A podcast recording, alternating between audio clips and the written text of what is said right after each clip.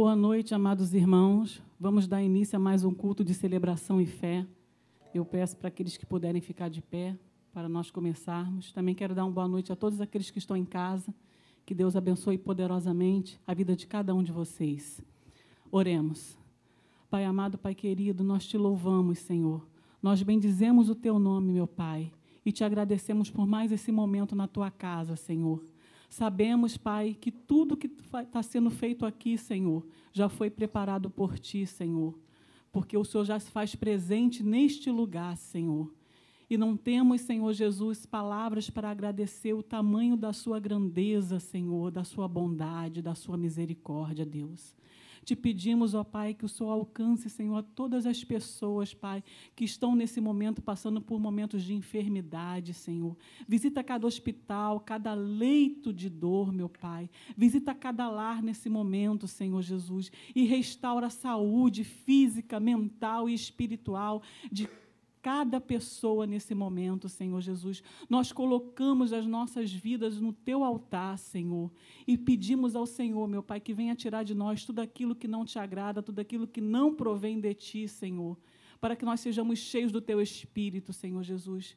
Nos esvazia de nós mesmos, Senhor Jesus, para que o Senhor possa encontrar lugar em nossos corações, meu Pai, e fazer morada. Senhor, abençoa o culto desta noite, Senhor, tudo que vai ser feito aqui, Pai. Abençoa, Senhor, o pregador desta noite, meu Pai. O Senhor já preparou, já colocou no coração dele, Senhor, aquilo que o Senhor tem para revelar para as nossas vidas, ó Pai que nós, Senhor Jesus, sabemos que não sairemos daqui da mesma forma que entramos, Senhor Jesus, mas sairemos daqui, Senhor, edificados para a glória do Teu nome, Senhor. Essa é a oração que te fazemos, meu Pai, e já te agradecemos por tudo, em nome de Jesus. Amém. Glórias a Deus.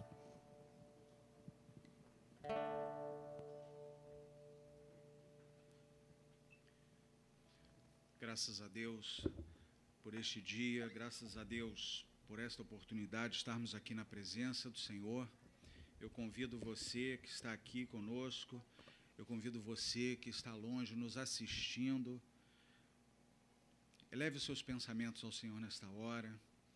Agradeça a Ele. Tenho certeza que você tem muitos motivos para agradecer a Ele.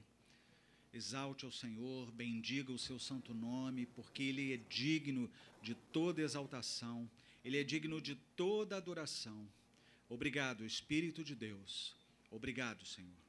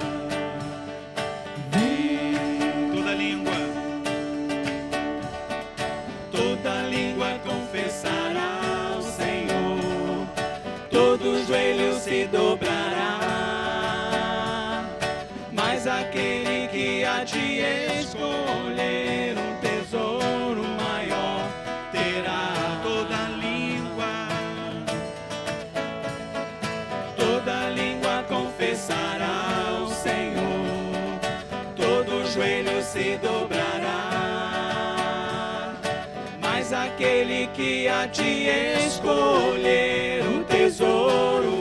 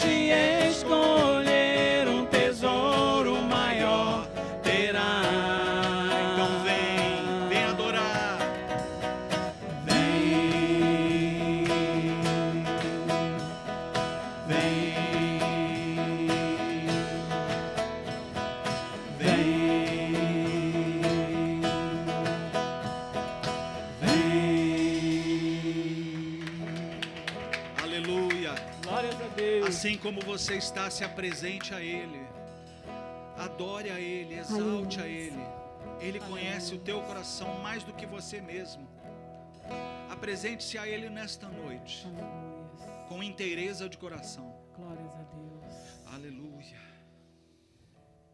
Glória a Deus. Louvado seja o nome do Senhor. Amém. Amém. Aleluia.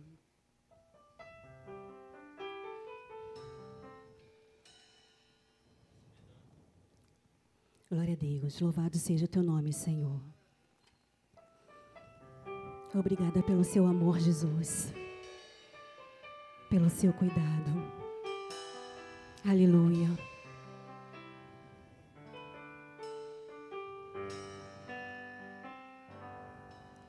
Eu preciso aprender um pouco aqui. Eu preciso aprender um pouco ali. Eu preciso aprender mais de Deus. Porque Ele é quem cuida de mim. Se uma porta se fecha aqui, outras portas se abrem ali. Eu preciso aprender mais de Deus, porque Ele é quem cuida de mim. Deus cuida de mim. Glória a Deus. Deus cuida de mim. Na sombra das suas asas, Deus cuida de mim. Eu amo a sua casa e não ando sozinho, não estou sozinho, pois sei. Deus cuida de mim, glória a Deus. Deus cuida de mim, na sombra das suas asas. Deus cuida de mim. Eu amo a sua casa e não ando sozinho, não estou sozinho, pois sei, Deus cuida de mim. Se na vida não tem direção, é preciso tomar decisão. Eu sei que existe alguém que me ama. Ele quer me dar a mão. Se uma porta se fecha aqui, outras portas se abrem ali. Eu preciso Glória aprender mais de Deus. Porque Ele é quem cuida de mim. Deus cuida de mim. Louve, igreja. Deus cuida de mim. Na sombra das suas asas, Deus cuida de mim. Eu amo a sua casa e não ando sozinho. Não estou sozinho, pois sei. Eu sei. Deus cuida de mim. Ele está cuidando de você, amado. Deus cuida de mim. Na sombra das suas asas. Deus cuida de mim. Eu amo a sua casa e não ando sozinho. Não estou sozinho, pois sei Deus cuida de mim.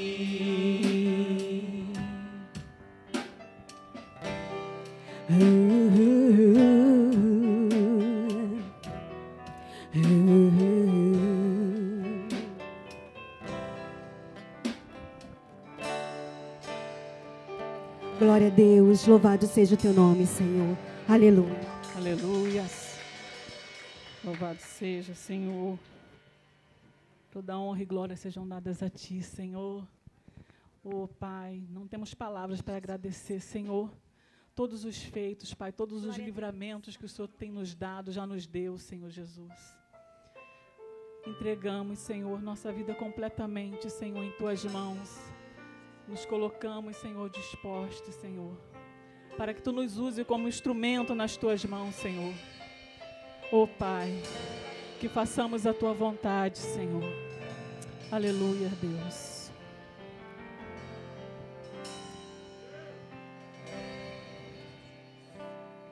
Sua morte ali na cruz, carregando a minha dor, você se expôs por mim. Se entregou em meu lugar e me deu uma nova chance. Eu vou recomeçar. Vou deixar na cruz tudo que passou, tudo que ficou para trás. Olho para você, corro para você, teu amor me chama. Sua morte. Sua morte ali na cruz, carregando a minha dor, você se expôs por mim. Se entregou em meu lugar e me deu uma nova chance. Eu vou recomeçar. Vou deixar na cruz tudo que passou, tudo que ficou para trás. Olho para você, corro para você, chama, me chama. Eu dependo desse amor, do seu amor, mais que tudo.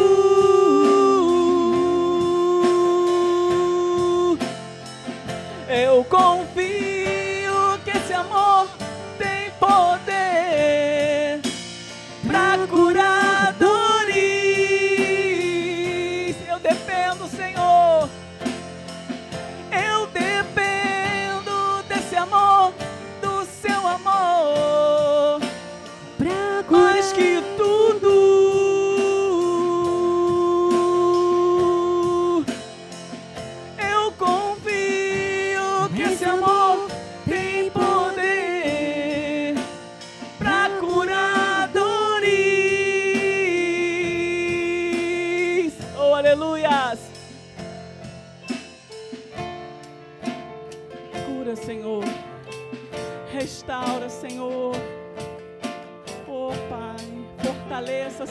aqueles que estão fracos, Senhor. Levanta aquele que está caído, Senhor. Oh, Pai, fortaleça o que está necessitado, Senhor. Traz socorro, Pai. Traz socorros àqueles que estão debilitados, Senhor, sem rumo, sem direção, Pai. Aqueles que nesse momento, Senhor, estão se achando um nada, estão, Senhor, a ponto de dar cabo da própria vida, Senhor. Que o Senhor visite essas pessoas nesse momento, Senhor. Traga o bálsamo, traga o alento, Senhor. Que eles saibam que eles não estão sozinhos, que eles não estão abandonados, que eles têm valor. Ó oh, Deus, visita, Pai, essas pessoas nesse momento, Senhor. E restaura, Senhor. Restaura o ânimo, restaura a alegria, Deus. Que eles saibam que Tu é Deus, Senhor. Que Tu está nos controle de tudo, de todas as coisas, Deus.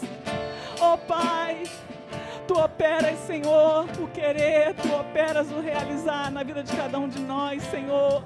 E nós cremos, Senhor, no teu, na tua soberania, Senhor. Nós cremos no teu poder, Pai. Sabemos que nada foge ao teu controle, Deus. Oh, aleluias, Pai. Ajuda-nos, Pai, na nossa pequenez, Senhor. Oh, Pai, nos fortalece e nos renova cada dia, Deus. Entregamos tudo em tuas mãos, Senhor. Opera o teu querer em nós, Pai. Aleluias. Vamos deixar na cruz. Vou deixar na cruz tudo que passou, tudo que ficou Olho para você, corro para você, teu amor me chama.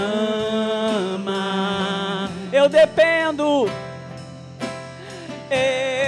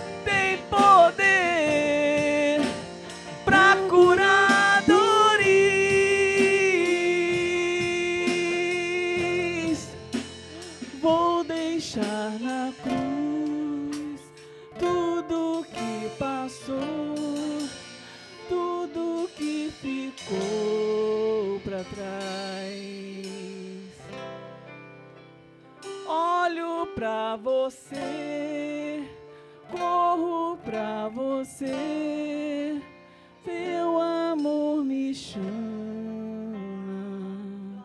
me chama. Aleluias, glórias a Deus. Amém. O grupo de louvor agradece em nome de Jesus.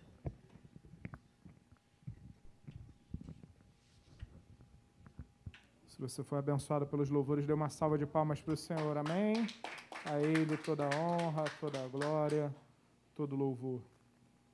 Boa noite, amada igreja. A graça e a paz em nome do nosso Senhor e Salvador Jesus Cristo. Amém. Quem está feliz está na casa de Deus, dê um glória a Deus.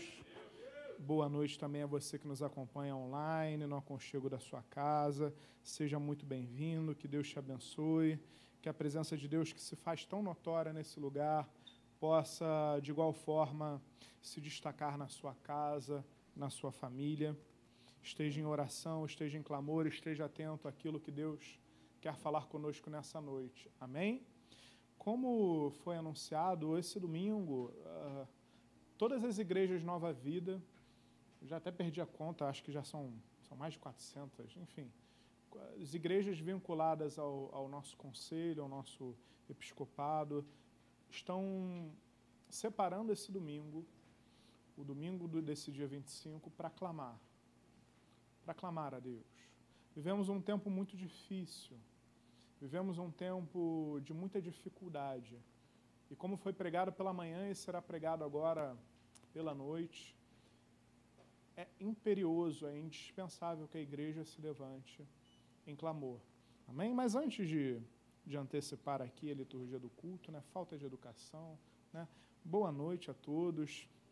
Hoje não temos visitante, ainda não por enquanto, né? Então, aproveite e cumprimente o irmão que está do seu lado, dê um tchauzinho, ainda que a distância, mantendo o isolamento, mantendo todos os cuidados uh, que têm sido recomendados pelas autoridades. Nós, como homens, como mulheres de Deus, é, nos sujeitamos às autoridades, nós seguimos todas as orientações, não cremos que por sermos homens ou mulheres de Deus, por sermos fés a Deus, estamos imunes a isso. A Bíblia nos ensina que o sol nasce para todos, para justos e injustos.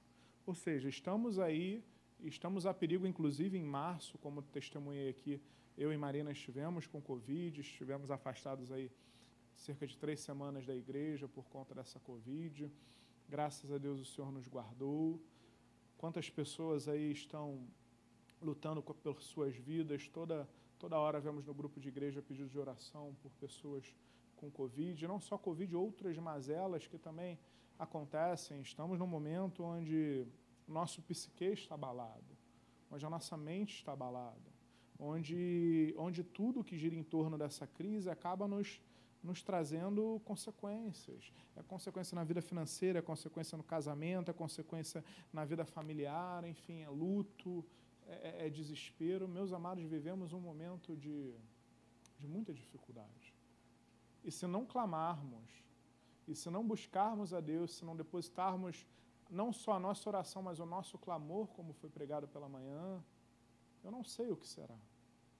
Mas certo é que a Bíblia vai nos ensinar, e é o que eu quero, que Deus trouxe, separou para nós, para essa noite. Eu quero meditar num texto que vai nos ensinar, nos mostrar o valor, a valia, a importância, os efeitos de um povo que clama. Como o clamor de um povo mudou a sua história. Como o clamor de um povo mudou totalmente a história em que eles estavam vivendo. Uma crise, um momento tão dificultoso quanto nós estamos vivendo hoje, ou até mais. Porque estamos aí à beira de um ano de crise. Esse povo ficou anos, como veremos. Como se voltar a Deus, como se colocar perante Deus, foi a solução, foi o responsável, foi o meio pelo qual uma crise findou. Vamos ver um pouco sobre o clamor desse povo, o que aconteceu com esse povo e qual foi a consequência do seu clamor. E no domingo à noite nós temos uma liturgia diferenciada, onde depois do louvor separamos um momento para orar, não é verdade? Sempre fazemos isso no culto de domingo à noite. Nesse domingo teremos uma liturgia um pouco diferente, um pouco voltada para o clamor. Não faremos o momento da oração agora, iremos direto para a pregação da palavra.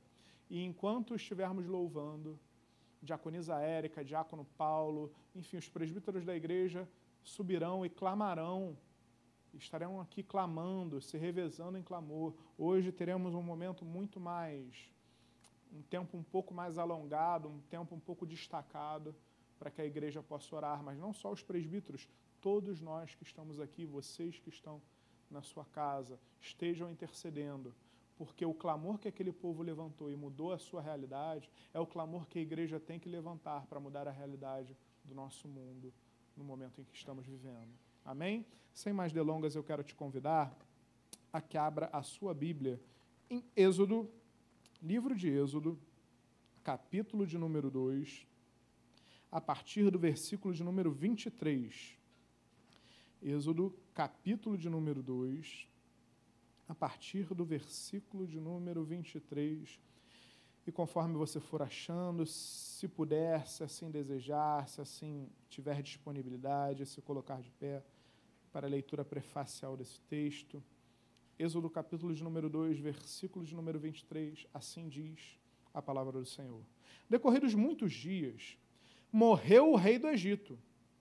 Os filhos de Israel gemiam sob a servidão, e por causa dela clamaram, e o seu clamor subiu a Deus. Ouvindo Deus o seu gemido, lembrou-se da sua da aliança com Abraão, com Isaque e com Jacó. E viu Deus os filhos de Israel e atentou para a sua condição. Oremos, Pai amado, em nome de Jesus, Senhor. Nessa noite queremos clamar a Ti, Deus. Nessa noite queremos clamar a Ti porque entendemos, Pai, que Tu és o nosso socorro. Queremos clamar a Ti, Deus, porque sabemos em quem nós temos crido e que há de se levantar em nosso favor, que já se levantou em nosso favor. Pai, em nome de Jesus, nessa noite recebe o nosso clamor. Estamos aqui em primeiro lugar, sim, Deus, para te adorar, para engrandecer o teu nome, como assim, Deus, tu nos constituíste. Mas, Senhor, como a tua igreja nessa noite, nessa noite onde separamos para clamar, Senhor, como tu ouviste o clamor de Israel, escuta o clamor da tua igreja nesse domingo, nessa noite. Queremos clamar a Ti pelas vidas que estão enfermas, queremos clamar a Ti pelas famílias enlutadas, queremos clamar a Ti pelo Teu socorro. Pai, escuta o nosso clamor e muda a história desse mundo. Acaba com esse mal, acaba com essa pandemia, levanta pessoas capacitadas, Deus, para trazer a solução para esse mal, porque sim, Deus, Tu pode mudar o cenário com uma palavra, mas Tu também levanta pessoas capacitadas e gabaritadas para fazer o Teu propósito nessa terra. Senhor, seja conosco nessa noite, abençoa e mais uma vez reiteramos o nosso pedido, escuta o nosso clamor. É o que te pedimos, meu Deus, e fazemos agradecidos, em o nome de Jesus. Amém e amém. Glória a Deus, pode tomar o seu assento. Meu amado, como foi pregado nessa manhã, em um outro texto, usamos o texto de Crônicas, usamos o texto de Jeremias Aqui o povo clamou o mesmo clamor que encontramos em Jeremias, em 1 Crônicas. E clamar aqui a palavra hebraica, zaak, que significa grito. O clamor não é um mero pedido, não é uma oração. Não é você aqui no cantinho do seu quarto ou no local que você esteja, de olho fechado, talvez com aquela posição clássica, né, com a mãozinha fechada, e falando baixinho com Deus ou muitas vezes nem falando só em pensamento, meditando, buscando se conectar com Deus, o clamor é algo intenso, é um grito, é um chamado por ajuda. O clamor transcende a oração. O clamor é, um, é, é uma oração desesperada, é uma oração em gritos, é uma oração que busca um socorro. O clamor é algo que está intimamente ligado a um senso de urgência, a uma necessidade premente, a uma necessidade é, fugaz. E da mesma forma que Israel clamou, nós precisamos clamar. O texto vai nos dizer, vamos novamente à leitura, que decorridos muitos dias morreu o rei do Egito, e os filhos de Israel gemiam sobre a servidão, e por causa dela clamaram, e o clamor subiu a Deus. E é interessante que a palavra fala, ouvindo Deus o seu gemido, lembrou-se da sua aliança com Abraão, Isaac e com Jacó. Vemos aqui essa lembrança de Deus, essa lembrança que nos causa um pouco de estranheza, não é? Deus esqueceu do seu povo, Deus esqueceu da sua promessa. A palavra hebraica aqui para lembrar-se, que foi traduzida como, como lembrar-se, é, é zak. Essa palavra é zakar. Essa palavra, ela significa não, não, não se recordar de algo que você se esqueceu é trazer a mente, é trazer o foco. É algo que já existia, é algo que já está na sua cabeça, que você nunca perdeu da sua cabeça, mas por uma situação, por uma necessidade ou por uma pontualidade, isso domina a sua mente. Em dado momento, isso domina a sua mente. É aquilo, né? Quando você está com fome, lembra que tem que comer. Quando você está com fome, poxa, nem comi agora, preciso comer. A sua mente está focada naquele ato. Um exemplo ridículo, né? mas lúdico o suficiente para entendermos. Não esquecemos que temos que comer, mas algo, a fome, nos traz aquela intensidade na mente. A nossa mente começa a se voltar com um foco, com uma atenção maior para aquilo. Não é que Deus se esqueceu da aliança, mas como vamos ver aqui já num spoiler nesse prefácio, o povo que se esqueceu de Deus. O povo se voltou contra Deus o povo se afastou de Deus. E Deus, ao passo que é um Deus de aliança, Deus também é um Deus que preserva pela sua palavra, não homem para mentir, nem filho do homem para que se arrependa. E nós sabemos que se nos afastarmos de Deus, meu amado, isso é uma decisão nossa. Deus continua ali, nós que nos afastamos dele. Deus não se afasta do homem. O homem se afasta de Deus. E por conta do afastamento de Deus, consequências acontecem, como nós veremos. O contexto do, do livro de Êxodo, o contexto do cativeiro do povo de Israel, você muito bem sabe, José governava, José foi nomeado governador do Egito. José trouxe a sua família, trouxe os israelitas para morar ali naquele local. E José foi um governador muito respeitado, muito próspero. E os egípcios respeitavam muito a José. E por conta disso, os israelitas habitavam na terra do Egito com muita tranquilidade. E o Egito era um local de fuga mesmo, quando havia escassez de alimento, quando havia necessidade, o povo migrava para o Egito por conta do rio Nilo, porque o rio Nilo transbordava, e, e no, no, transbordar do rio Nilo aquela região acabava sendo um pouco mais fértil. Então era um local de refúgio em momentos de crise, mas ali o povo se estabeleceu. E quanto José governava, o povo ali habitava tranquilamente. Só que José morre. Mas a palavra de Deus vai dizer que o povo continua ali habitando tranquilo, porque aqueles que sucederam a José, os, os faraós em seguida, ainda lembravam dos feitos, da importância de José. E o povo estava ali.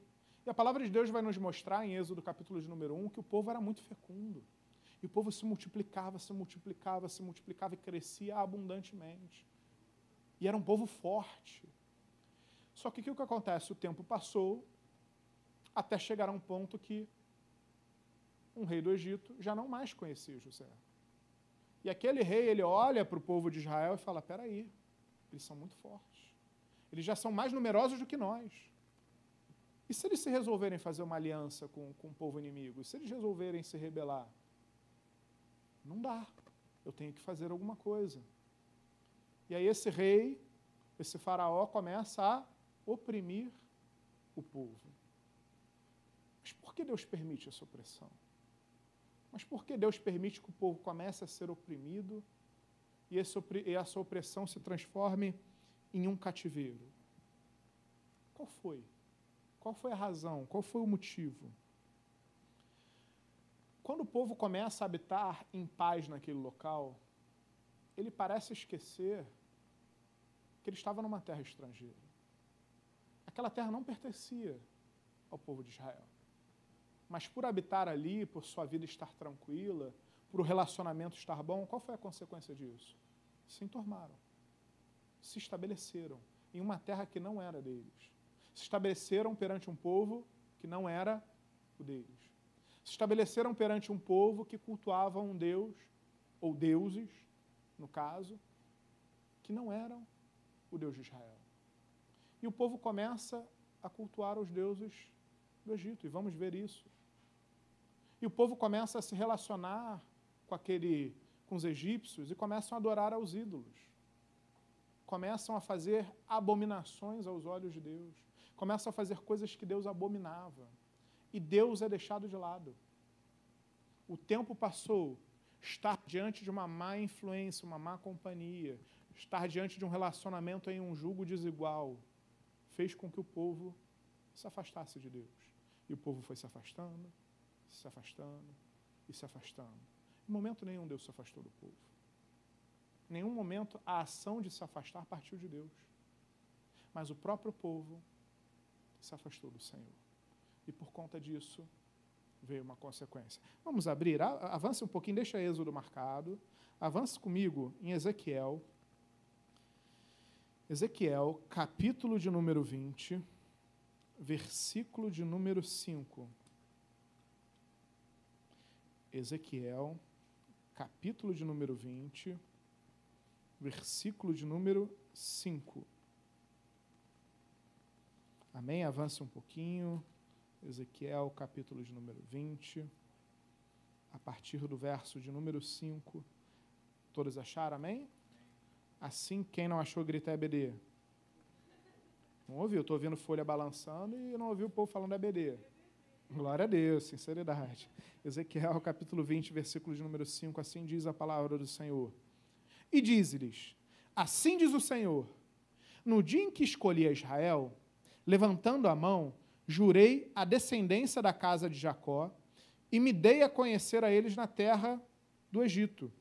Levantei-lhes a mão e jurei: Eu sou o Senhor vosso Deus. Naquele dia, levantei-lhes a mão e jurei tirá-los da terra do Egito para uma terra que lhes tinha previsto, a qual mana leite e mel, coroa de todas as terras. Para aqui. Deus fala que enquanto o povo estava no Egito, ele aparece para o povo e fala: Olha, eu tenho uma promessa. Qual era a aliança de Deus com Abraão, com Isaac, com Jacó? Que eles seriam fecundos na terra e que eles habitariam uma, uma, uma das partes da aliança de Deus, uma das promessas de Deus é que eles habitariam numa terra que emana leite e mel. Deus tinha uma terra, Deus tinha um local separado para aquele povo. Essa era uma das bases, essas eram uma, uma das promessas de Deus a Abraão, Isaac e Jacó e a sua posteridade. Então, Deus, em dado momento, naquele, naquela habitação, quando ainda, a, a, a, ainda não havia o caos instaurado, ainda não havia o cativeiro, Deus se revela ao povo. Você percebe, olha, assim diz o Senhor: no dia que escolhi Israel, levantando a mão, jurei a descendência da casa de Jacó e me dei a conhecer a eles na terra do Egito. Deus teve um encontro com seu povo na terra do Egito. Deus não abandonou o povo. Deus em nenhum momento se afastou do povo. Deus se deu a conhecer ao povo naquele momento, naquela terra do Egito. E olha a consequência: levantei-lhes a mão e jurei. Olha ele reafirmando a sua promessa. Eu sou o Deus, o Senhor vosso Deus. Naquele dia levantei-lhes a mão e jurei tirá-los da terra do Egito para uma terra que lhes tinha previsto, a qual mana leite e mel, coroa de todas as terras. Olha Deus, olha, vocês estão aqui no Egito, vocês estão com uma vida tranquila, mas olha, eu tenho uma promessa para a vida de vocês. Eu sou o Deus que prometi, eu sou um Deus de aliança. Minha aliança, ela é perfeita. Então vamos para a terra? Vamos caminhar para aquele local? Vamos tomar posse da promessa? E olha o que, que acontece. Versículo de número 7. Então lhes disse: cada um, cada um, cada um lance de si as abominações de que se agradam os olhos, e não vos contamineis com os ídolos do Egito. Eu sou o Senhor vosso Deus. Olha, Deus alertando, ó, vocês estão fazendo coisa errada, vocês estão cultuando a ídolo, vocês estão fazendo coisas que são abominações aos meus olhos, mas vem comigo. Se lança disso. Para de fazer o que vocês estavam fazendo. Para de adorar esses ídolos. Eu sou o seu Deus. Eu sou o verdadeiro Deus. Venham comigo. Em meio a uma desobediência, em meio a abominações, em meio a cultuação a cultuação de ídolos, em meio a Deus sendo deixado de lado, Deus se achega ao povo, se dá por se conhecer e diz: Olha, deixa isso. Eu te amo tanto que, olha, deixa isso de lado e vem comigo. Toma posse da sua promessa. Eu tenho algo melhor para você. Olha a oportunidade que Deus dá. Em meio a um povo já fazendo abominação, em meio a um povo já cultuando ídolos. Mas aí o que, que acontece? Versículo de número 8. Mas rebelaram-se contra mim e não me quiseram ouvir. Ninguém lançava de si as abominações de que se agradavam os seus olhos, nem abandonava os ídolos do Egito. Então eu disse que derramaria sobre eles o meu furor, para cumprir a minha ira contra eles no meio da terra do Egito. Forte, né? Forte. Antes de sobrevir a ira de Deus, e se você tem dúvidas sobre o que é a ira de Deus, na EBD de hoje eu fiz uma breve conotação, colocação sobre o que é a ira, porque a ira de Deus difere da nossa ira. A ira de Deus não é um sentimento de raiva, não é aquele sentimento ruim que nós temos quando ficamos transtornados, quando ficamos até violentos, enfim, fora de si. Isso não é a ira de Deus. A ira de Deus é algo que é, é um sentimento antagônico quando o ser humano se coloca fora da santidade. Deus é um Deus santo, sem santidade ninguém verá a Deus. Tudo que atenta contra a santidade de Deus atenta contra a essência de Deus. O pecado não é tolerado por Deus. A ira de Deus está sobre o pecado. A ira de Deus também pode ser interpretada, como vimos no hebraico, no grego, um descontentamento de Deus. Mas certo é que, sendo um descontentamento ou sendo uma ira um, ou, ou algo um pouco mais intenso, que não contra o homem, mas sim contra o estado do homem, contra o pecado, contra aquilo que o homem está fazendo, nunca contra o homem. Nós vimos, o homem estava praticando abominações, o homem estava cultuando ídolos, mas mesmo assim Deus vem, vem comigo, toma posse da sua promessa.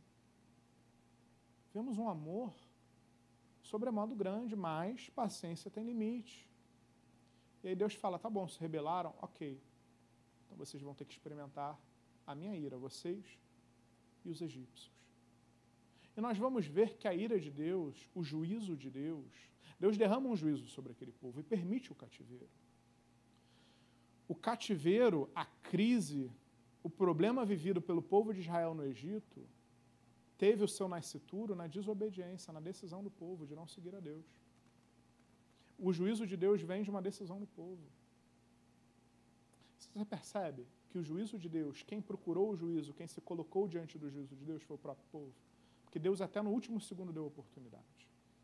O juízo de Deus é lindo. Por que ele é lindo?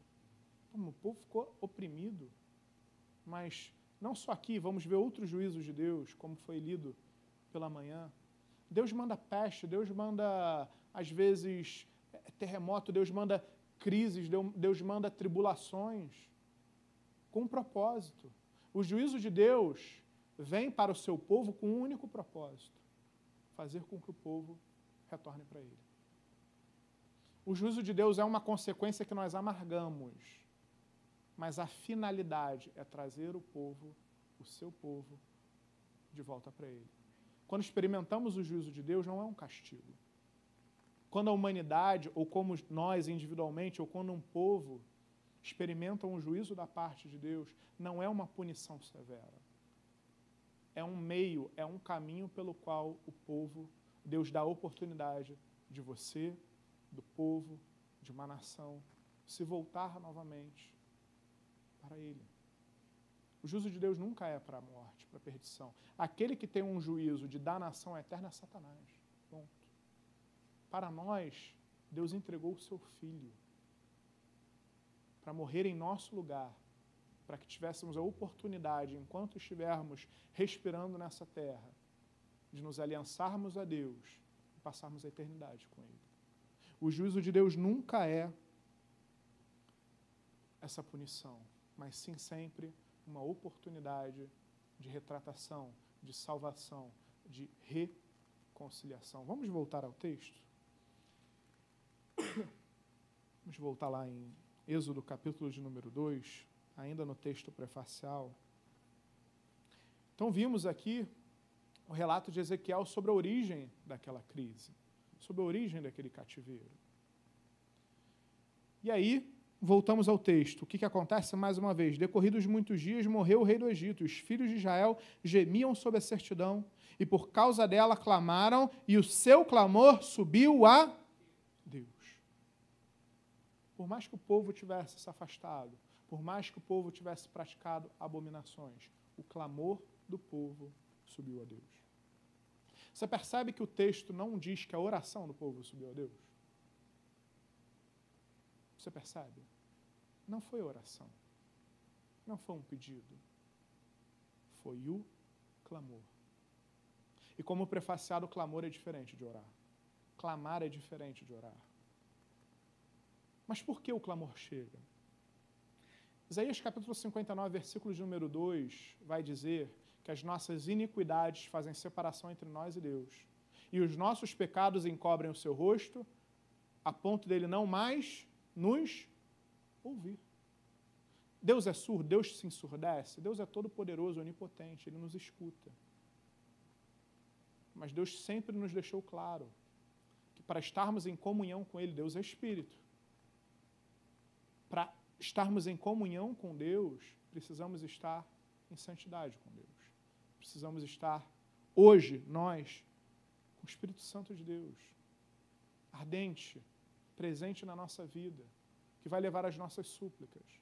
Quando a iniquidade nos faz separação de Deus, quando vem as nossas iniquidades, ou seja, o pecado reiterado, e nos separam de Deus, quando vêm os nossos pecados e nos encobrem o rosto perante Deus, as nossas orações podem não ser ouvidas. Isaías 59, versículo 2. A sua oração pode não ser ouvida. em iniquidade, em pecado reiterado, Deus pode simplesmente fechar os ouvidos para a sua oração.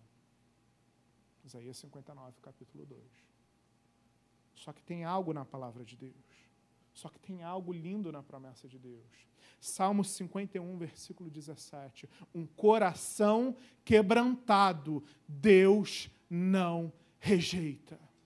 Um coração quebrantado, Deus não rejeita. Em meio à iniquidade, em meio a uma vida de separação com Deus, em meio a uma prática de abominação, em meio à cultuação a ídolos estranhos, o clamor do povo subiu, porque um clamor é um coração quebrantado, porque um, coração, um clamor não é uma simples oração, um clamor é um grito, um clamor é um desespero, um coração, um clamor é um coração que se quebranta perante Deus e diz: Deus, eu preciso da sua ajuda, Deus me perdoa, Deus Vem sobre mim, vem com a tua misericórdia, perdoa os meus pecados e atende ao meu clamor. É um grito desesperado e um coração quebrantado, Deus não rejeita. Uma oração de um povo iníquo, uma oração de um povo pecador, ela pode não ser ouvida por Deus, mas o clamor, mas o grito, mas o desespero, mas um coração quebrantado chega ao altar de Deus a diferença do clamor. A diferença do clamor a uma simples oração. Isso é lindo. Isso é lindo. E o clamor chega. E Deus se atenta. E Deus se atenta ao povo. Deus presta atenção, Deus fala: chega, chegou o momento. O povo clamou. É tempo de eu me levantar e mudar a história do povo. E aí Deus vai levantar um homem Deus vai levantar um homem chamado Moisés. Nós sabemos que Faraó determinou, baixou um decreto, determinando que todo filho, homem, dos hebreus fosse morto. Moisés nasce no meio desse cenário adverso.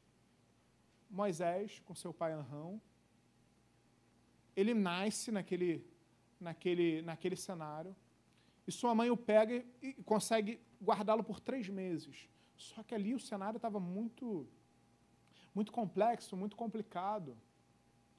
E aí o que, que sua mãe faz? Pega ele, coloca num cesto e coloca no rio Nilo. E aquele cesto vai e a filha de Faraó encontra Moisés. E o adota e o cria como um príncipe. Moisés, nos seus, primeiros 40, nos seus primeiros 40 anos, vive num palácio. É tratado como um príncipe. Conhece tudo sobre o povo egípcio. Vive lá no meio deles, é respeitado, é educado. Só que em dado momento da sua vida ele vê um hebreu sendo maltratado, intervém, acaba matando um egípcio e é obrigado a fugir daquele local. E aí, nos seus próximos 40 anos, Moisés vai ter uma vida simples.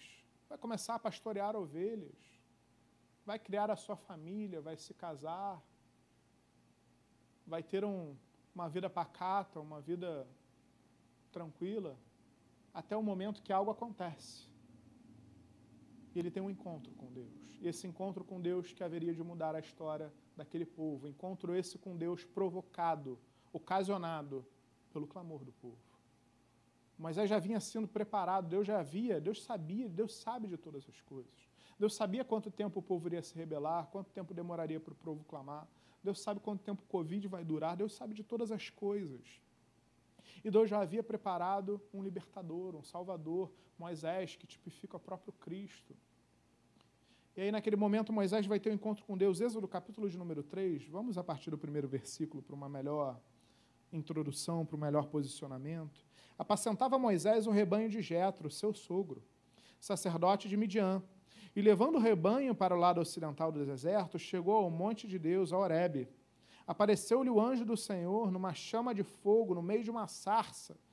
Moisés olhou e eis que a sarça ardia no fogo e a sarça não se consumia. Então disse consigo mesmo: Irei para lá e verei essa grande maravilha. Por que a sarça não se queima? Vendo o Senhor que ele se voltava para ver Deus do meio da sarça, o chamou e disse: Moisés, Moisés. Ele respondeu: Eis-me aqui. Deus continuou: Não te chegues para cá, tira as sandálias dos pés, porque o lugar em que estás é terra santa. Disse mais: Eu sou o Deus do teu pai, o Deus de Abraão, o Deus de Isaac, o Deus de Jacó. Moisés escondeu o rosto, porque temeu olhar para Deus.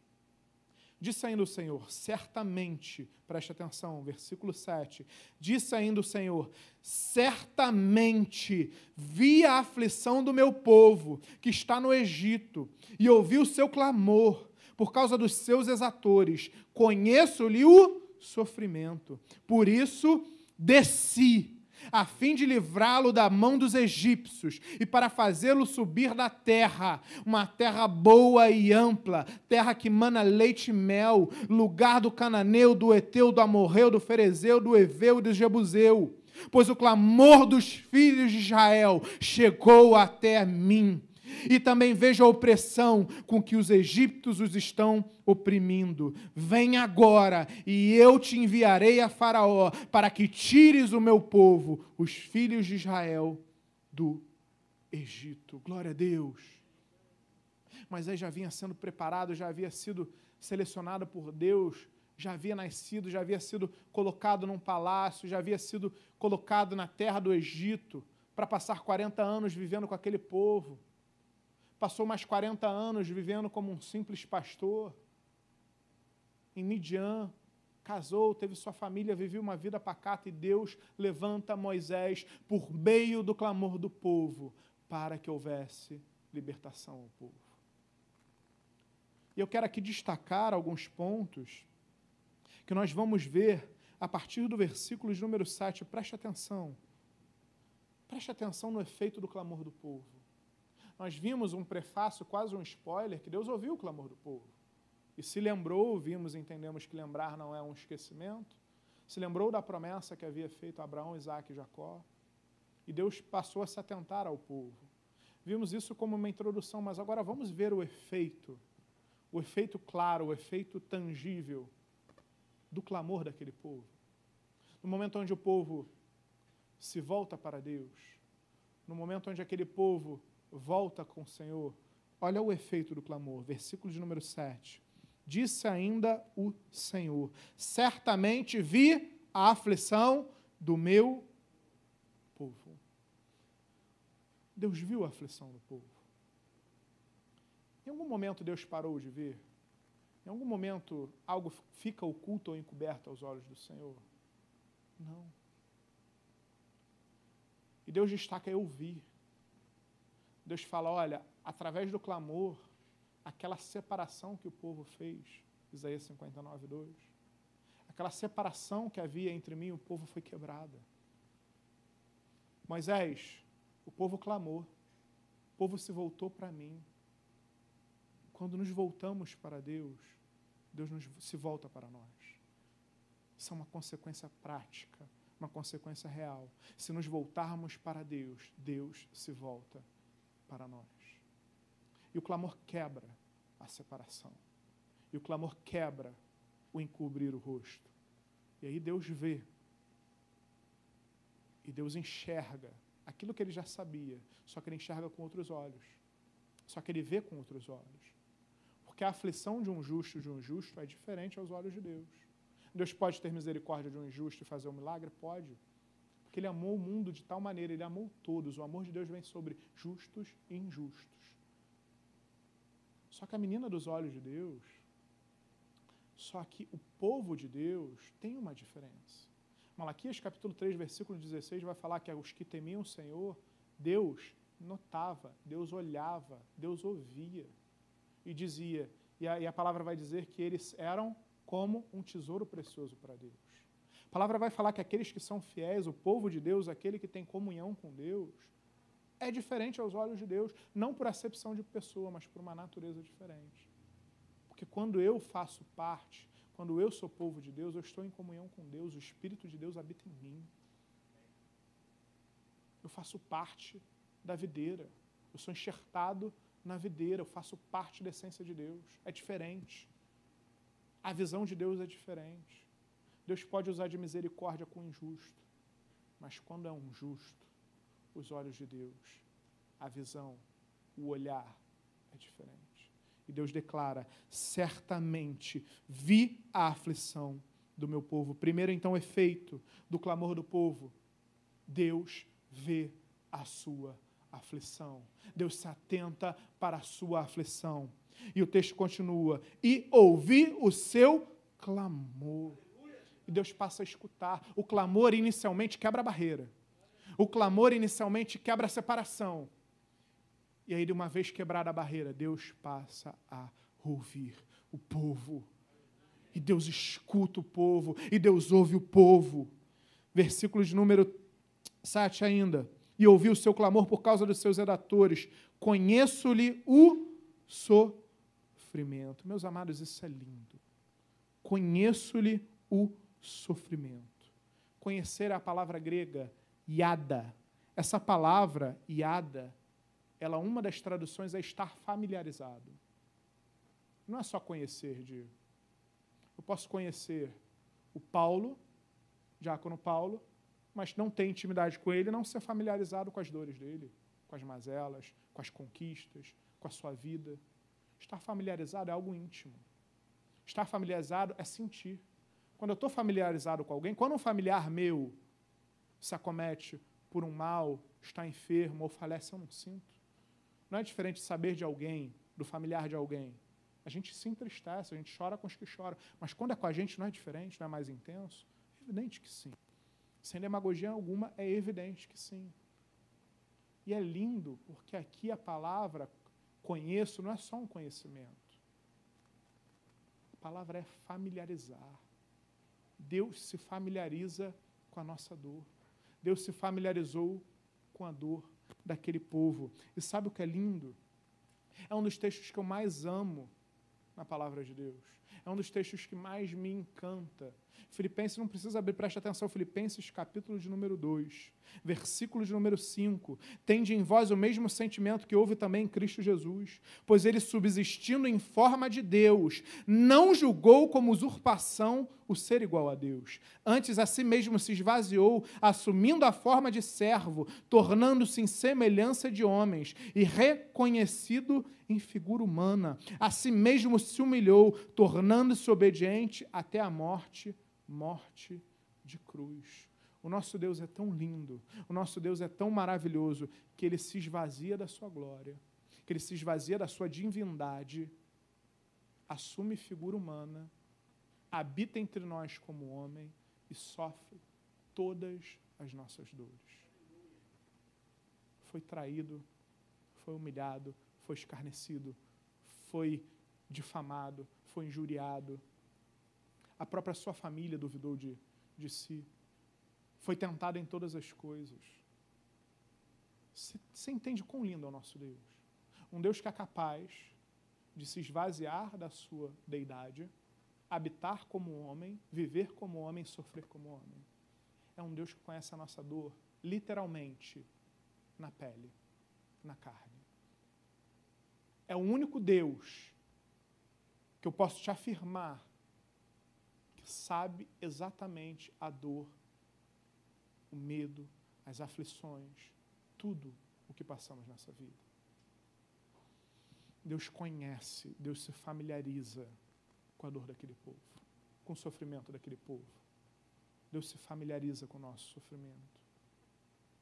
Às vezes parece que um momento como foi pregado nessa, nessa manhã, que parece que Deus demora, parece que Deus está alheio, às vezes parece que né, não vem da, da maneira que a gente imagina, mas, meu amado, é no tempo perfeito dele, ponto.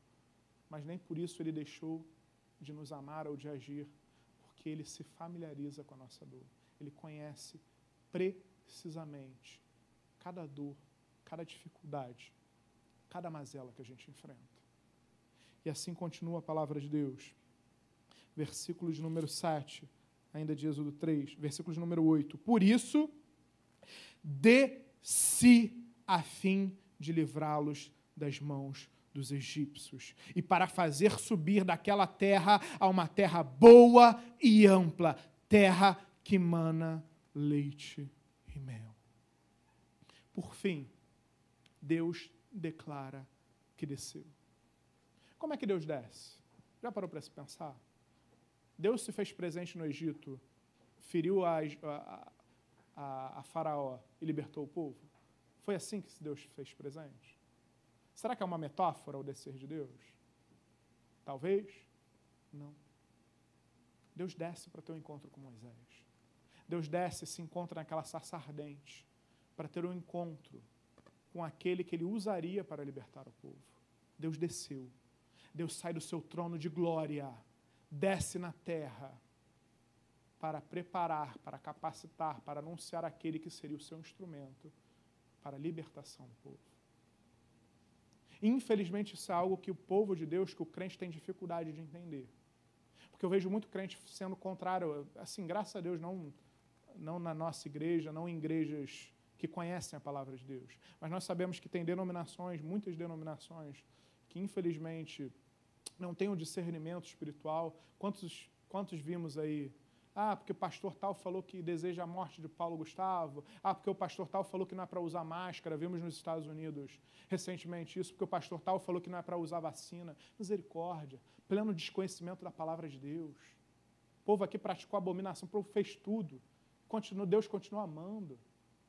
Deus ama o ímpio e o crente de igual forma. O amor de Deus sobre aquele que não é fiel a Deus, que não segue os preceitos de Deus, é na mesma proporção, na mesma medida que o amor que Ele tem por nós. Deus ama, o desejo de Deus é salvar, o desejo de Deus é ter um encontro. E o dever da igreja é levar o amor de Deus. Aí vemos pastores ou ditos pastores falando: ah, não precisa ficar de máscara, ah, não, vacina, não, porque vacina vai ser coisa do diabo, não, porque isso daí. Meus amados, Deus não libertou o povo pessoalmente. Deus levantou uma pessoa, Moisés, e usou para libertar o povo.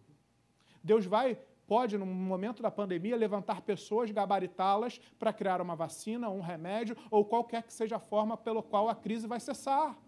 Então é dever do povo de Deus orar, clamar por vacina, por remédio, por médicos, por homens, por autoridades. Às vezes vivemos uma fé cega que não, Deus vai curar o mundo, vai, muitas vezes vai usar um ímpio para isso. E talvez usando aquele ímpio, aquele ímpio seja alcançado e tenha a sua vida transformada e comece um processo de transformação no seu derredor, na sua família, no seu meio. Não sabemos, Deus usa as coisas loucas desse mundo para confundir as sábias. Então é verdadeiramente assustador um desconhecimento da palavra. Pessoas usando o nome de Deus para dizer que não temos que usar máscara, que temos que. Meus amados, misericórdia. Deus desceu. Deus verdadeiramente desce do seu trono de glória para libertar o povo mas usa um homem, gabarita um homem, encaminha um homem como instrumento. Eu não sei o propósito de Deus, caminhamos para o findar do culto, eu quero aqui chamar já a equipe de louvor para que se posicione. Eu não sei o propósito do Covid, eu não sei o propósito do momento que estamos vivendo. Mas uma coisa eu enxergo de Gênesis a Apocalipse: crises em que Deus permitiu que Deus permitiu que durassem muito tempo até. Com a finalidade do povo se voltar novamente para Ele. Eu creio que o Covid seja mais uma oportunidade que Deus dá ao seu povo se voltar para Ele. Eu creio que o Covid, a pandemia, vidas que estão enfermas, vidas que estão sendo ceifadas, tem a permissão de Deus para que o seu povo se volte novamente para Ele. Eu não sei como você entrou aqui nessa noite, você que está ouvindo essa mensagem.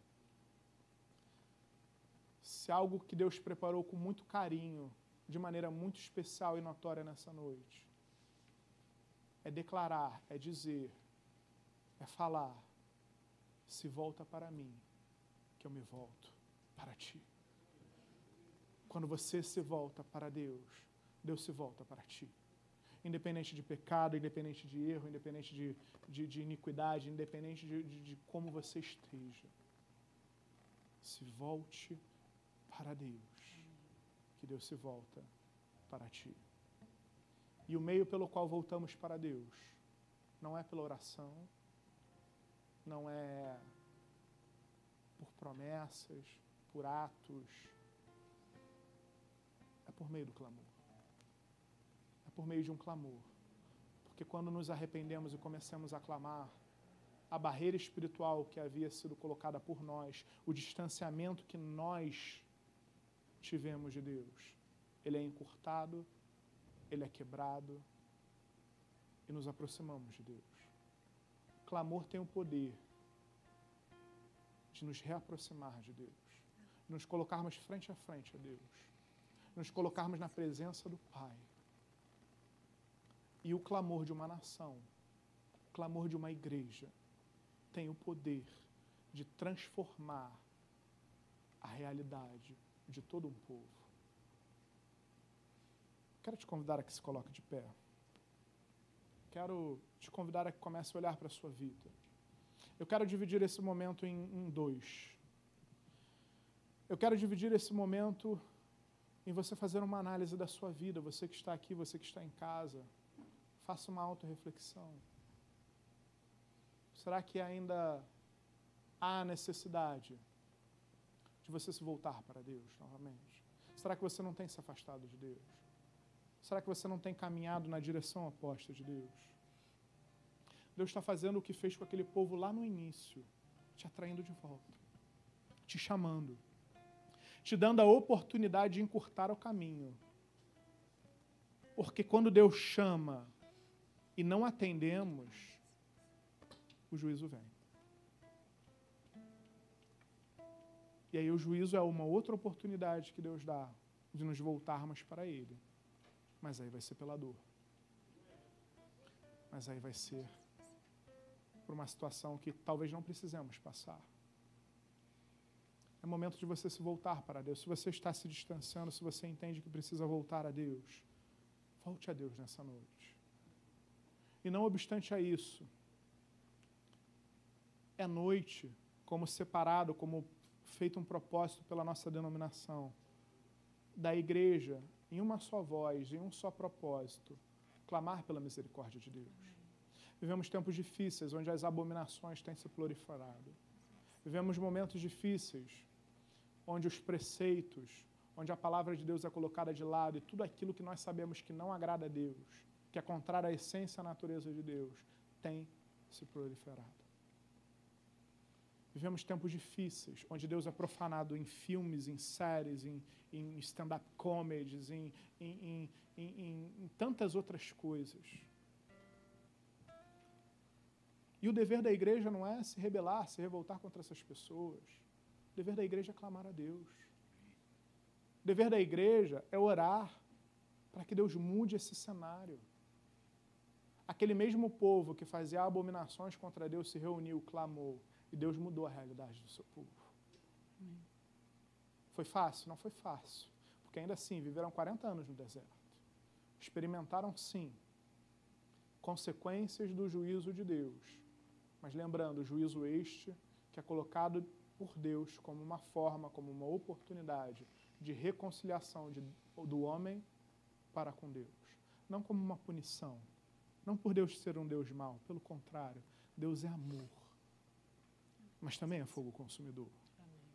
E o fogo consumidor de Deus é contra o nosso pecado, contra a nossa natureza pecaminosa, porque nós, como homens, como mulheres, como criaturas de Deus, e uma vez renovados, transformados por Jesus como filhos de Deus, propósitos de Deus é que nos voltemos sempre para Ele. Eu quero te convidar nessa noite, enquanto, enquanto estaremos louvando, enquanto louvarmos, comece um clamor sobre a sua vida. Comece um clamor sobre, sobre aquilo que você entende, percebe, tem discernimento que tem te afastado de Deus. Entende que Deus hoje te dá a oportunidade de maneira muito amorosa de quebrar isso de se aproximar dele. Mas independente, não seja egoísta, independente da necessidade de um clamor pessoal. Separe um momento nesse culto para clamar pela sua nação, pelo mundo, por todos pelas autoridades. Segundo Crônicas, capítulo de número 7, versículo de número 14, se o meu povo, que se chama pelo meu nome, se humilhar, orar e me buscar e se converter dos seus maus caminhos, então eu ouvirei dos céus, perdoarei os seus pecados e sararei a sua terra. É noite do povo de Deus clamar é noite do povo de Deus se humilhar, é noite de você começar a clamar a Deus e pedir: Senhor, perdão pelos meus pecados, Senhor, vem até mim, eu me atrai. Eu quero me colocar diante de Ti, eu quero sentir de novo a Tua presença, eu quero ter a minha vida transformada. Aqueles que nunca sentiram a presença de Deus começam a clamar nessa noite: Senhor, me perdoa pelo desconhecimento, por não conhecer da Tua palavra, mas me perdoa pelos meus erros e chega a mim nessa noite.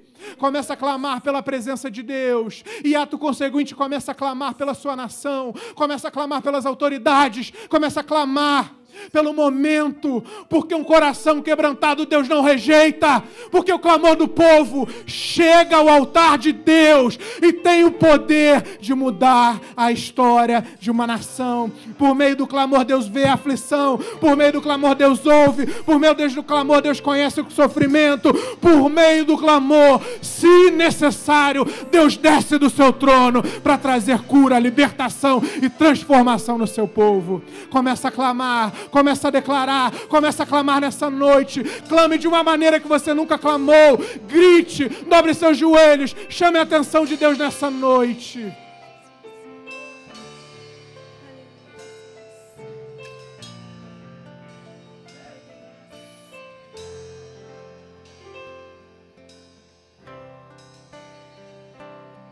Sua morte ali na cruz, carregando a minha dor você se expôs por mim. Se entregou em meu lugar e me deu uma nova chance. Eu vou recomeçar. Vou deixar na cruz tudo que passou tudo que ficou para trás. Olho para você, corro para você. Teu amor me chama. Hoje é noite de olhar, de correr para a presença de Deus. Clame, clame.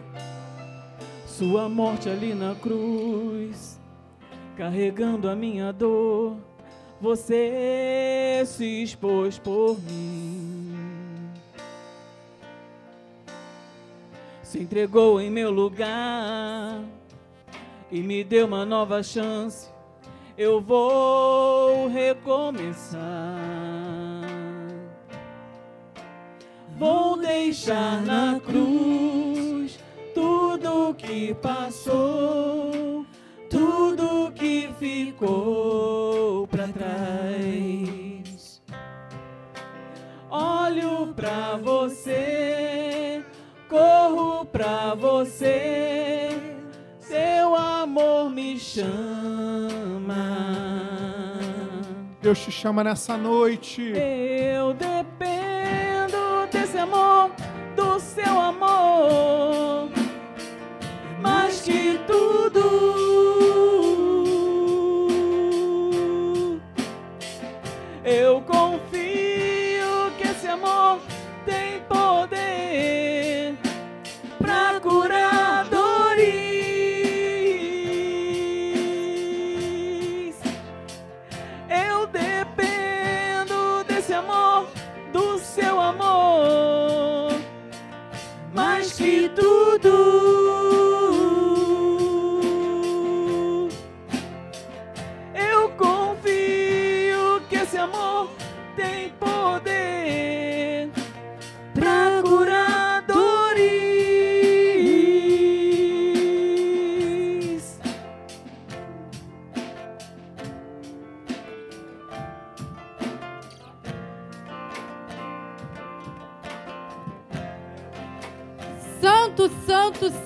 Senhor, poderoso Deus, amado Pai, amado Espírito Santo de Deus. Clamamos nessa noite pelo teu poder, Senhor. Senhor, derrama sobre nós, Deus, um renovo, um renovo de esperança, Deus, de paz em ti, Senhor. Ó Deus amado, teu povo que chama pelo teu nome, Senhor, se humilha diante de ti e clama pelo teu favor, Senhor. Olhamos para os lados, Deus, mas só o Senhor pode, Deus, através de uma palavra, Senhor. Basta uma palavra sua, Deus, para que tudo mude, Senhor. Senhor, para que as suas bênçãos sejam derramadas, Deus. Em nome de Jesus, visita essa nação, Deus. Essa nação que precisa de cura, Senhor. Cura dessa praga, mas cura na alma, Deus. Cura, Senhor, toda enfermidade, Deus. Senhor, nós clamamos a Ti nessa noite, porque só o Senhor é Deus. Só o Senhor pode, Senhor, intervir, Senhor, por cada um aqui nessa noite, Deus.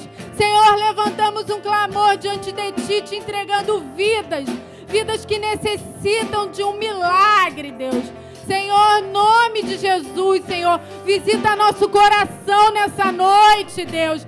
Visita cada necessidade, Deus. Vai tirando todo o mal-estar, toda depressão, Deus, todo desânimo, Senhor, toda falta de esperança, Deus.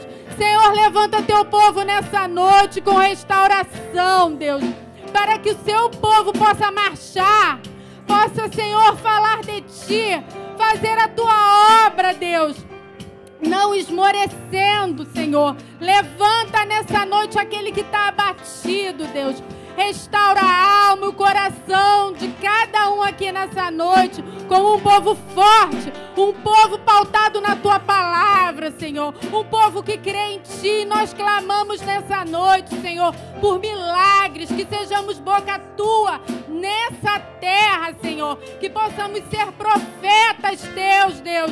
Senhor, onde tocarmos, Senhor, esse lugar possa ser abençoado. Senhor, onde falarmos de Ti, Senhor, que haja transformação, Deus. Senhor, que haja libertação em todos os nossos familiares, em todos os nossos amigos, no nosso trabalho, na nossa casa, Deus. Senhor, vai visitando cada lar, Senhor, de cada membro dessa igreja, Deus.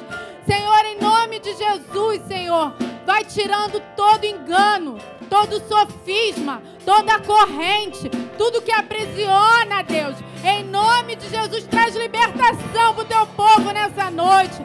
Traz recomeços, traz renovo. Ó Deus, em nome de Jesus, Senhor, toma os nossos governantes em tuas mãos, Deus.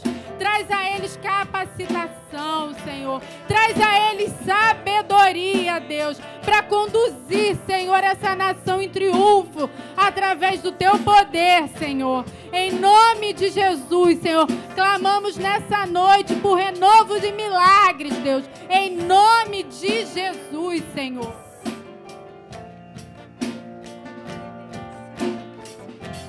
Aleluia, Jesus. Louvado seja o nome de Jesus para sempre, Senhor. Nessa noite é noite de cura. Essa noite é noite de libertação. Senhor, o Senhor se familiariza, Senhor, com o nosso sofrimento. Se familiariza, Senhor, com as nossas dores, Senhor. A palavra diz que quando Senhor soube que Lázaro estava morto, Jesus chorou. Homem que ressuscita, homem que cura, e mesmo assim ainda chorou. Você que está no seu lar, na sua casa, coloque a mão em sua enfermidade agora, que Deus vai repreender pelo poder do sangue de Jesus. Aqueles que estão hospitalizados, Senhor, cura, Senhor. Passa, Senhor, naqueles leitos, Senhor. Senhor, porque o milagre acontece, Senhor. Nós acreditamos, Senhor, na Sua cura. Nós acreditamos no Seu poder, Senhor. Senhor, o Senhor disse que a sua nossa enfermidade, o Senhor carregou sobre si, ó Deus. Abençoa o seu povo, Senhor. A irmã Elizabeth que está em casa também enferma, o Senhor cura, Deus. Senhor, visita, Deus. Visita, Deus. Senhor, nós estamos clamando um Deus que tudo pode. Um Deus que tudo soluciona. Um Deus que se faz presente. O Jesus morreu, mas ressuscitou e está vivo entre nós. Está vivo entre o mundo. Está vivo na sua casa. Está vivo no seu lar está vivo em todos os quatro cantos da terra. Senhor, Repreende, Senhor, essa praga dessa pandemia, Deus. Porque o Senhor é poderoso. Nós acreditamos em Seu nome. Igreja, nós vamos orando, nós vamos clamando, e o milagre vai acontecendo. Nós vamos clamando e Deus vai agindo. Nós vamos clamando e Deus vai agindo em os quatro cantos da terra. Não somente aqui, mas nos quatro cantos, porque Ele é poderoso, Ele é fiel, Ele é bom, Ele é justo. Abençoa o seu povo nesta noite. Guarda o seu povo nesta noite. Nós estamos clamando somente a Ti, ó Deus. Não há salvação. Não há salvação sem Jesus. Não há bênção sem Jesus. Não há cura sem Jesus. Senhor, seja com a tua igreja. Abençoa o nosso ministério. Abençoa o nosso pastor. Abençoa a família do nosso pastor. Senhor, abençoa todos os pastores. Todos os pastores, Senhor, do nosso ministério. Todos os pastores que buscam a presença de Deus. Aqueles que não são salvos, o Senhor salva. Senhor, Senhor, nós estamos vivendo um período difícil. Nós estamos vivendo um período que precisamos ser voltado. Nós estamos vivendo um período que precisamos te buscar, jejuar, clamar, orar, confiar em Deus. Igreja, confia em Deus. Você que está em casa, confia em Deus. As coisas estão difíceis, confia em Deus. Aquela mulher que estava andando encurvada, mas Jesus estava vindo, era vida encontrando com a morte, a morte encontrando com a vida. Nesta noite é noite de vida, nessa noite é noite de cura, de libertação. Igreja, confia no Senhor. Você que está em casa, confia no Senhor. Você que vai ver essa mensagem depois pelo YouTube, confia no Senhor. Irmãos, confia no Senhor. Sube cantineias nas, confia no Senhor. O Senhor é o Senhor dos exércitos. Glória a Jesus. Pai amado, Pai amado, Pai querido, queremos continuar a te clamar nessa noite, queremos continuar a te adorar nessa noite.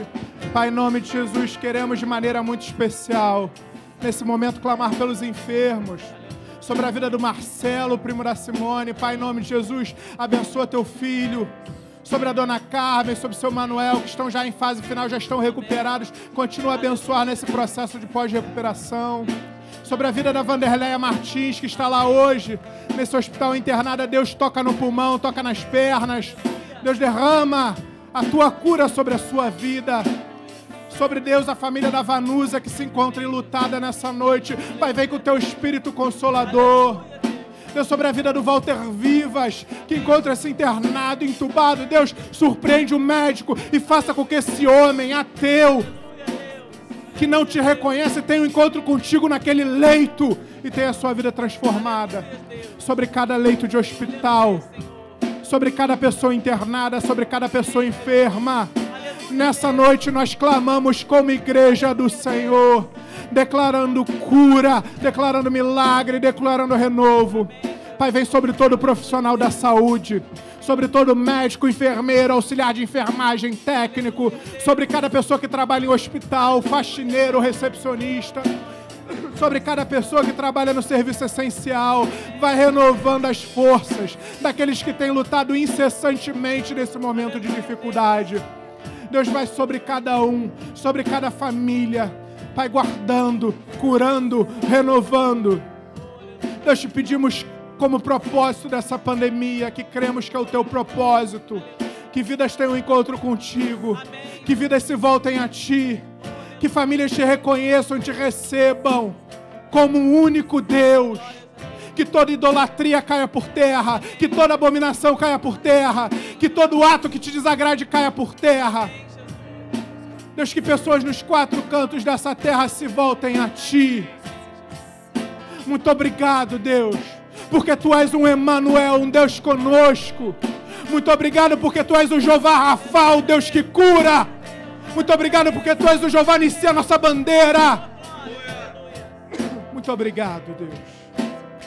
Muito obrigado que em meio ao caos, em meio ao luto, em meio à enfermidade, em meio ao cenário adverso, nós podemos olhar para o alto, na certeza de que tu estás naquele trono, num trono de glória, olhando, velando, nos abençoando, e que se necessário, tu desce desse trono para nos abençoar. Muito obrigado por ser um Deus que conhece a nossa dor, um Deus que se familiariza pela nossa dor. Muito obrigado, porque não há Deus, não há outro Deus, não há nome maior, não há nome mais precioso, não há nome mais poderoso que o seu. Te rendemos graças nessa noite. Te levamos o nosso clamor na certeza que o clamor da tua igreja nessa noite alcançou o teu altar e temos a certeza que veremos testemunhos impactantes ao longo dessa semana, ao longo desse mês, porque a tua igreja tem clamado. Muito obrigado, Deus. Nós te louvamos, nós te adoramos em o nome de Jesus. E se você crê nisso, e se você adora esse Deus, dê um glória a Deus bem alto, dê uma salva de palmas para o Senhor. Glória a Deus.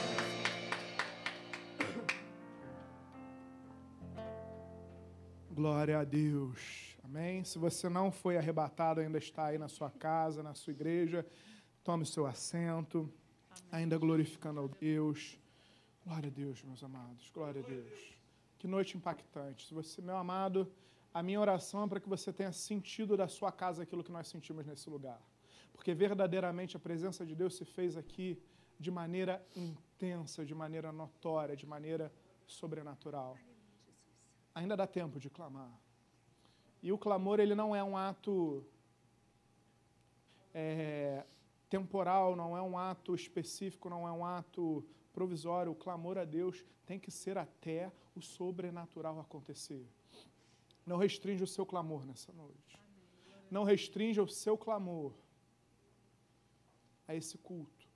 Ao momento que você ouviu a sua palavra, clame até o milagre acontecer. Amém. E nós cremos que o milagre de acontecer na sua vida. Amém? Glória a Deus. Ainda em culto ao Senhor, nesse momento de dízimos e ofertas, quero te convidar a que abra em Gênesis, capítulo de número 14, versículo de número 18. Gênesis, capítulo de número 14, versículo de número 18. Assim diz a palavra do Senhor: Melquisedeque, rei de Salém, trouxe pão e vinho. Era sacerdote do Deus Altíssimo. Abençoou ele a Abraão e disse: Bendito seja Abraão pelo Deus Altíssimo, que possui os céus e a terra, e bendito seja o Deus Altíssimo, que entregou os teus adversários nas tuas mãos. E de tudo lhe deu Abraão o dízimo. Abraão estava aqui pouco antes desse momento vivendo uma crise, uma crise familiar. Seu sobrinho tão amado Ló havia sido levado cativo. Houve uma guerra de quatro, entre quatro e cinco reis. Quatro reis se levantaram contra cinco e houve uma guerra. Nós sabemos que Ló habitava em Sodoma. E Sodoma e Gomorra foram os reis desses, desses locais, pelejaram, tiveram suas terras invadidas, todos os seus bens saqueados as pessoas, seus habitantes, os que sobreviveram, feitos como reféns, e dentre eles o sobrinho de Ló. Há ali uma guerra, ali um momento de adversidade, Ló sofre. Um servo consegue se, des, eh, se desvencilhar, fugir e leva a notícia de Abraão. Abraão reúne seus 314 melhores homens e vai à peleja. Abraão não espera, Abraão não só ora, Abraão age. É muito lindo entender a oração com a contraposição da palavra orar, mas a palavra ação. Né? Oração tem que ser acompanhada de uma ação. Abraão age, Abraão vai atrás. Tanta gente espera Deus agir e não move uma perna, uma palha para que o milagre aconteça. E Abraão reúne seus melhores homens, vai e recupera, salva Ló, sua família. E nesse momento, quando ele volta, quando ele é recebido por Melquisedeque, que era sacerdote. Melquisedeque o abençoa, Melquisedeque louva a Deus pela vida de Abraão e pelo milagre que Deus havia feito a Abraão. E qual é a ação, a nova ação? Qual é o impulsionar? Qual é o posicionamento de Abraão? Dizimou de tudo. E sabe o que é lindo? Abraão, que já era um homem de posses, tinha a oportunidade de enriquecer mais ainda. Quer ver? Olha só, versículos número 21. Então disse o rei de Sodoma a Abraão: Dá-me as pessoas e os bens ficarão contigo.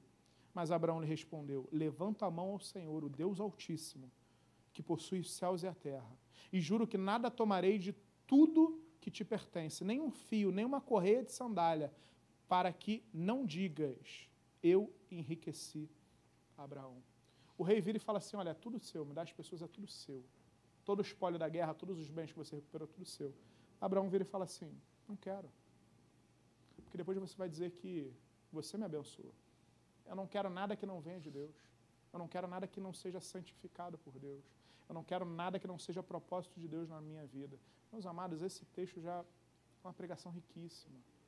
Porque nós vemos um homem que no momento de crise age, no momento de crise se posiciona, vai atrás, não aguarda, não espera, recupera Ló, recupera a sua família, recupera, salva aquela, todas aquelas pessoas. E qual é o primeiro ato dele depois do sucesso da sua empreitada? Ser fiel a Deus. Amém. E uma das maneiras pela qual ele declara a sua fidelidade a Deus é o dízimo. Mas não foi a única. Qual outra maneira ele, ele declara a sua fidelidade a Deus? Rejeitando aquilo que não vem de Deus. Amém. Rejeitando aquilo que não é propósito de Deus. Abraão dá um exemplo lindo. Mas Abraão nos mostra como o dízimo é algo precioso, como o dízimo é algo salutar na vida de um homem e de uma mulher de Deus. Amém. Dizimar é ser fiel a um Deus que eu sei que é fiel comigo. Dizimar é ter reciprocidade e infidelidade. Dizimar é separar uma parte daquilo que chega à sua mão e devolver a Deus com a ciência de que Deus me colocou como um participante da sua obra, do avançar do seu reino. Amém. Porque é por meio do meu dízimo, da minha oferta, incluída aí também, que essa igreja está aberta. Amém. Foi por meio dela que montamos uma estrutura para transmissão no culto online no momento onde as portas se fecharam para que a palavra de Deus não cessasse. É por meio do seu dízimo e da oferta que estamos fazendo, ajudando pessoas que estão passando necessidade, doando donativos, cestas básicas, ajudando financeiramente pessoas que estão necessitadas. É por meio do seu dízimo da sua oferta e do mover do povo que sexta-feira estaremos juntos aqui para trans- para com toda a segurança, com todo o processo de respeito às orientações das autoridades, com toda a higienização, separação social, com tudo aquilo que é necessário, mas não se acovardando, porque Abraão não se acovardou, Abraão foi atrás, em meio a uma guerra. Estaremos distribuindo alimento para os moradores de rua, para os mais Amém, necessitados, roupas, cobertores. A igreja não para, a obra de Deus não pode parar isso por meio do povo que é fiel a um Deus que é fiel. Amém. Dizimar e ofertar é declarar amor, confiança, fidelidade ao nosso Deus. Se você crê nesse Deus, se você tem a convicção de que Deus é um Deus fiel, seja fiel com Deus. Seja fiel no seu dizimar, seja fiel no seu ofertar. E Abraão rejeitou os tesouros que não seriam dele, mas Abraão foi muito próspero. Não barganhe com Deus. Amém. Não dizime esperando tesouros, esperando que Deus vai multiplicar sobremodo. Sim, Deus fala: Fazei-me prova disso, se não vos abrir as janelas do céu. Mas o que Deus verdadeiramente quer encontrar em nós é fidelidade. E aí as bênçãos de Deus, a janela dos céus sendo aberta, é uma consequência. Aquilo que Deus tem de melhor para nós vai chegar na nossa mão. Amém. Pode não ser a riqueza daquele espólio de guerra, mas com certeza vai ser algo muito melhor. Talvez não tão valoroso aos olhos do homem, mas eu tenho a certeza que é muito mais intenso, precioso e necessário para as nossas vidas. Amém? Vamos, antes, orar, consagrar esse momento. Depois estaremos entoando louvores. Os dízimos serão recebidos aqui na frente por mim, as ofertas serão recolhidas nos vossos lugares. Enquanto estaremos louvando, separe o seu dízimo, sua oferta com calma, mas nesse momento já se coloque de pé, pega o envelope ainda que vazio e vamos orar juntos como igreja, vamos clamar juntos por esse momento. Amém? Pai amado, em nome de Jesus. Senhor, muito obrigado porque até aqui nos ajudou, Senhor. Nesse momento, queremos continuar clamando a Ti pela vida financeira do Teu povo. Pai, tem sido momentos difíceis. Mas, Pai, nossa vida não é regida por política econômica, por mundo, por política governamental. Pai, nossa vida é regida por Ti. E temos a certeza, Senhor, que não há crise nos céus.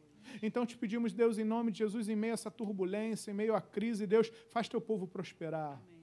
Deus, em nome de Jesus, abre porta de emprego ao desempregado, abre porta de concurso público para aquele que tem separado esse momento de pandemia para se dedicar ao estudo. Pai, em nome de Jesus, vai abrindo porta de cursos técnicos, capacitação profissional, de promoções, de clientela para profissional liberal. Deus, sobre o comerciário, o comerciário que tem sofrido tanto com as medidas restritivas que entendemos sim que são necessárias, que entendemos sim que Deus são para um outro propósito, mas, Pai, quantas famílias têm passado por dificuldade, quantas empresas estão à beira da falência, Deus, em nome de Jesus. Clamamos, Senhor, como igreja, sustenta essa empresa, sustenta esse empresário, sustenta esse comerciante, sustenta esse autônomo que tem passado tanta dificuldade, surpreende, dá estratégias, dá caminhos, renova a clientela, muda Deus. Move o sobrenatural em favor dessas vidas, Pai. E sobre a administração financeira da tua casa, nós clamamos, Pai. Sustenta, abençoa, multiplique, que cada recurso que chega ao teu altar seja usado para a tua obra conforme o teu querer. É o que te pedimos e fazemos agradecidos em o nome de Jesus. Amém, amém. Glória a Deus. Vamos louvar. Porque ele vive.